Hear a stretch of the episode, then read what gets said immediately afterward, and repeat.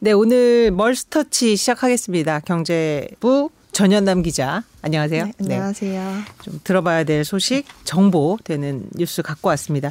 방금 전에 나왔어요. 네. 사실 이 배달비가 너무 비싸다는 얘기가 네, 이제 굉장히 너무 뭐 예, 너무 비싸죠. 사실 뭐 실제적으로 느끼는 부분이기도 하고 그 문제가 이제 크게 논란이 되니까 배달비 공시제라는 걸 시행하기로 했다는데 오늘 좀 전에 나왔죠. 어떤 거죠? 음. 네, 정부가 말씀하신 대로 음. 배달비가 너무 오르다 보니까 공시를 음. 하기로 했어요. 음. 그래서 어, 배달의 민족, 요기요, 음. 쿠팡이츠, 배민원 이 네 가지 주요 배달 앱의 음. 배달비를 온라인에서 비교할 수 있게 하겠다 음. 이렇게 한 건데요.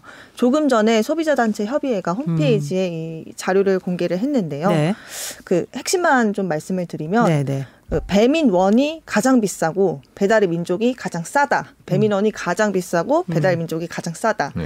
이런 어. 결론을 지을 수가 있, 겠더라고요 네. 그럼 쿠팡이츠는 단건 배달인데도 배민원보단 싸, 싼가 보네요. 네. 그죠? 네. 음. 그래서 구체적으로 좀 핵심을 알려드리면 음. 일단 먼저 비교해 본 게 같은 장소에서 같은 업체에 음. 이제 배달을 시켜봤을 때 음. 배달앱 중에 배민원이 최고 배달비를 받았던 받았던 건수가 40건이나 됐어요. 음. 그에 반해 최저 배달비를 받았던 앱은 배달의 민족이고 26건의 최저 예, 배달비를 음. 받았거든요. 네. 그래서 이 최고가와 최저가의 차이가 5,500원이나 음. 네, 났습니다. 네. 아, 진짜 하나의 메뉴 가격이네요. 그죠? 네. 음. 그래서 잘 좀 살펴보셔야 될 것 같고요. 네. 또 거리 기준별로 도 할증해서 봤잖아요. 네. 이네 가지 앱을 주말 점심에 좀 사용하는 거를 조사해 봤더니 음. 3km 미만 구간에서는 보통 음. 다 3,000원 대 가격이 형성됐고 네. 3kg가 넘어가면 이제 음. 좀 차이가 났는데 2,000원에서 7,500원까지 또 차이가 났어요. 음. 근데 여기서도 가장 비쌌던 앱이 배민원 음. 7,500원으로 가장 비쌌고요. 배달의 민족이 최저 2,000원으로 가장 쌌는데 음. 최고가도 5,500원이어서 음.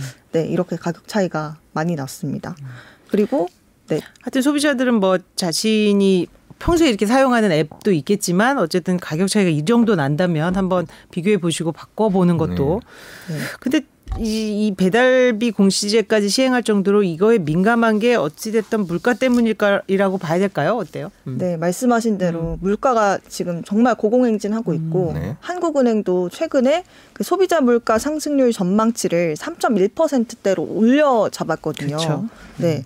음. 이렇게 3%대로 전망한 거는 음. 2012년 이후에 거의 10년 만에 처음이라고 합니다. 네. 네, 그만큼 물가가 정말 고공행진 중인데 음. 정부는 이 물가 상승에 배달비도 한몫하고 있다고 본 음. 거죠. 음. 그래서 공시제를 시행해서 이 업체들 간의 가격 경쟁으로 배달비를 좀 낮춰보고자 이렇게 정보를 공개하는 거고요. 음. 실제로 배달비 정말 많이 오르긴 했어요. 서울에 서울 지역에 음. 어, 일제히 건당 500원에서 많게는 1000원까지 인상이 됐다고 하고요. 실제로 또 시켜보면 뭐 음. 3,000원에서 5,000원은 기본 가격이고 또 날씨 안 좋거나 음. 연휴거나 뭐 배달 몰리는 점심이거나 음. 하면 아까 말씀드린 대로 만 원까지 음. 올라가는 경우도 종종 있어서 최근에 뭐 배달 공구라고 해서 여러 명이서 어. 같이 시켜 먹어서 맞아요. 배달비 아끼는 그런 전문적인 서비스도 음. 등장했다고 합니다. 만 원 낸 적도 있어요? 배달하면서?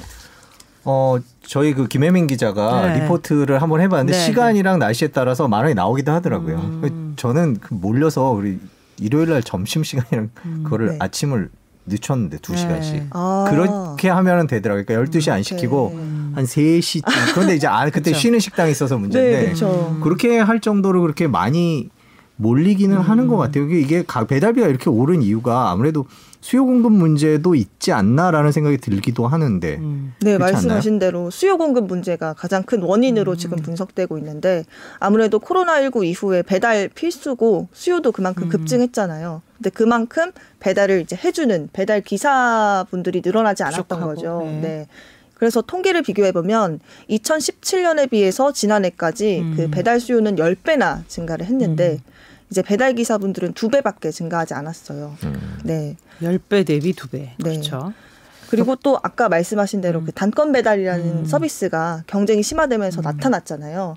그러다 보니까 또 배달 가격을 올릴 수밖에 없는 그런 요인이 요인으로 작용한 걸로 보입니다. 그, 그 배달하는 업체 측이나 아니면 음. 배달하시는 분들 물론 이제 소비자 입장에서는 되게 화가 나지만 네. 근데 그분들 입장에서도 할 말은 있겠어요 지금 말씀하신 대로라면 수요가 그만큼 늘어나고 음. 일이 바쁘고 단건 배달이면 아무래도 네, 그 소득이 줄어드는 측면에서 올릴 수밖에 음. 없다 뭐 이렇게 얘기할 것 같긴 해요. 네. 그럼 결국은 효과가 있어야지 이 공시제를 실시한 음. 이유가 될 텐데 비교해서 좀 낮출까요? 서로 의식해서?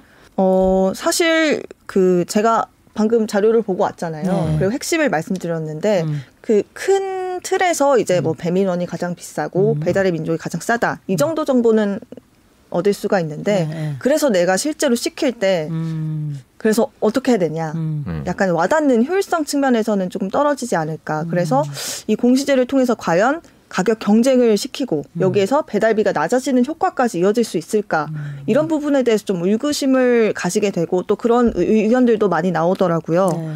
또 그냥 배달앱 다들 사용해 보셨겠지만 음. 배달앱 켜면 음. 그 한식 분식별로 이제 음. 종류 선택해서 배달 팁 가장 낮은 순 클릭하면 음. 사실 한눈에 비교할 수 있잖아요. 음. 근데 굳이 이거를 소비자 그 협회에서 만들어 놓은 걸 사람들이 갈까 뭐 이런 또 생각이 들기도 하네요. 네. 음. 그리고 그 자료 보면 음. 또 떡볶이랑 치킨 이 두 가지 품목에 대해서만 일단 비교를 아, 했는데 음. 각각 프랜 차이즈 업종 두 개 두 개씩 해서 네 개를 또 비교를 했어요. 최소 주문액을. 근데 사실 네 개면 턱없이 부족한 음. 숫자인데다가 그 네 개도 브랜드 상호명은 공개하지 않고 음. A, B, C, D 음. 이렇게 공개를 해서 음. 사실상은 소비자들이 직접 비교해 보는 게 가장 빠른 방법이지 네. 않을까. 어쨌든 네. 정부가 이런 거 할 때는 보통 업계에 대한 약간의 그 경고. 경고죠. 음. 예, 자 네. 우리가 실효성은 지켜, 없고 예, 네. 아니 그러니까 지켜보고 있으니 네. 이제 과도한 과금을 좀 어, 자제해 줬으면 좋겠다라는 이제 메시지 도 되고요. 네. 어쨌든 좀 정보도 되고 어떤 업체들 분들도 좀 과도한 인상을 좀 막는 계기가 됐으면 좋겠습니다. 네.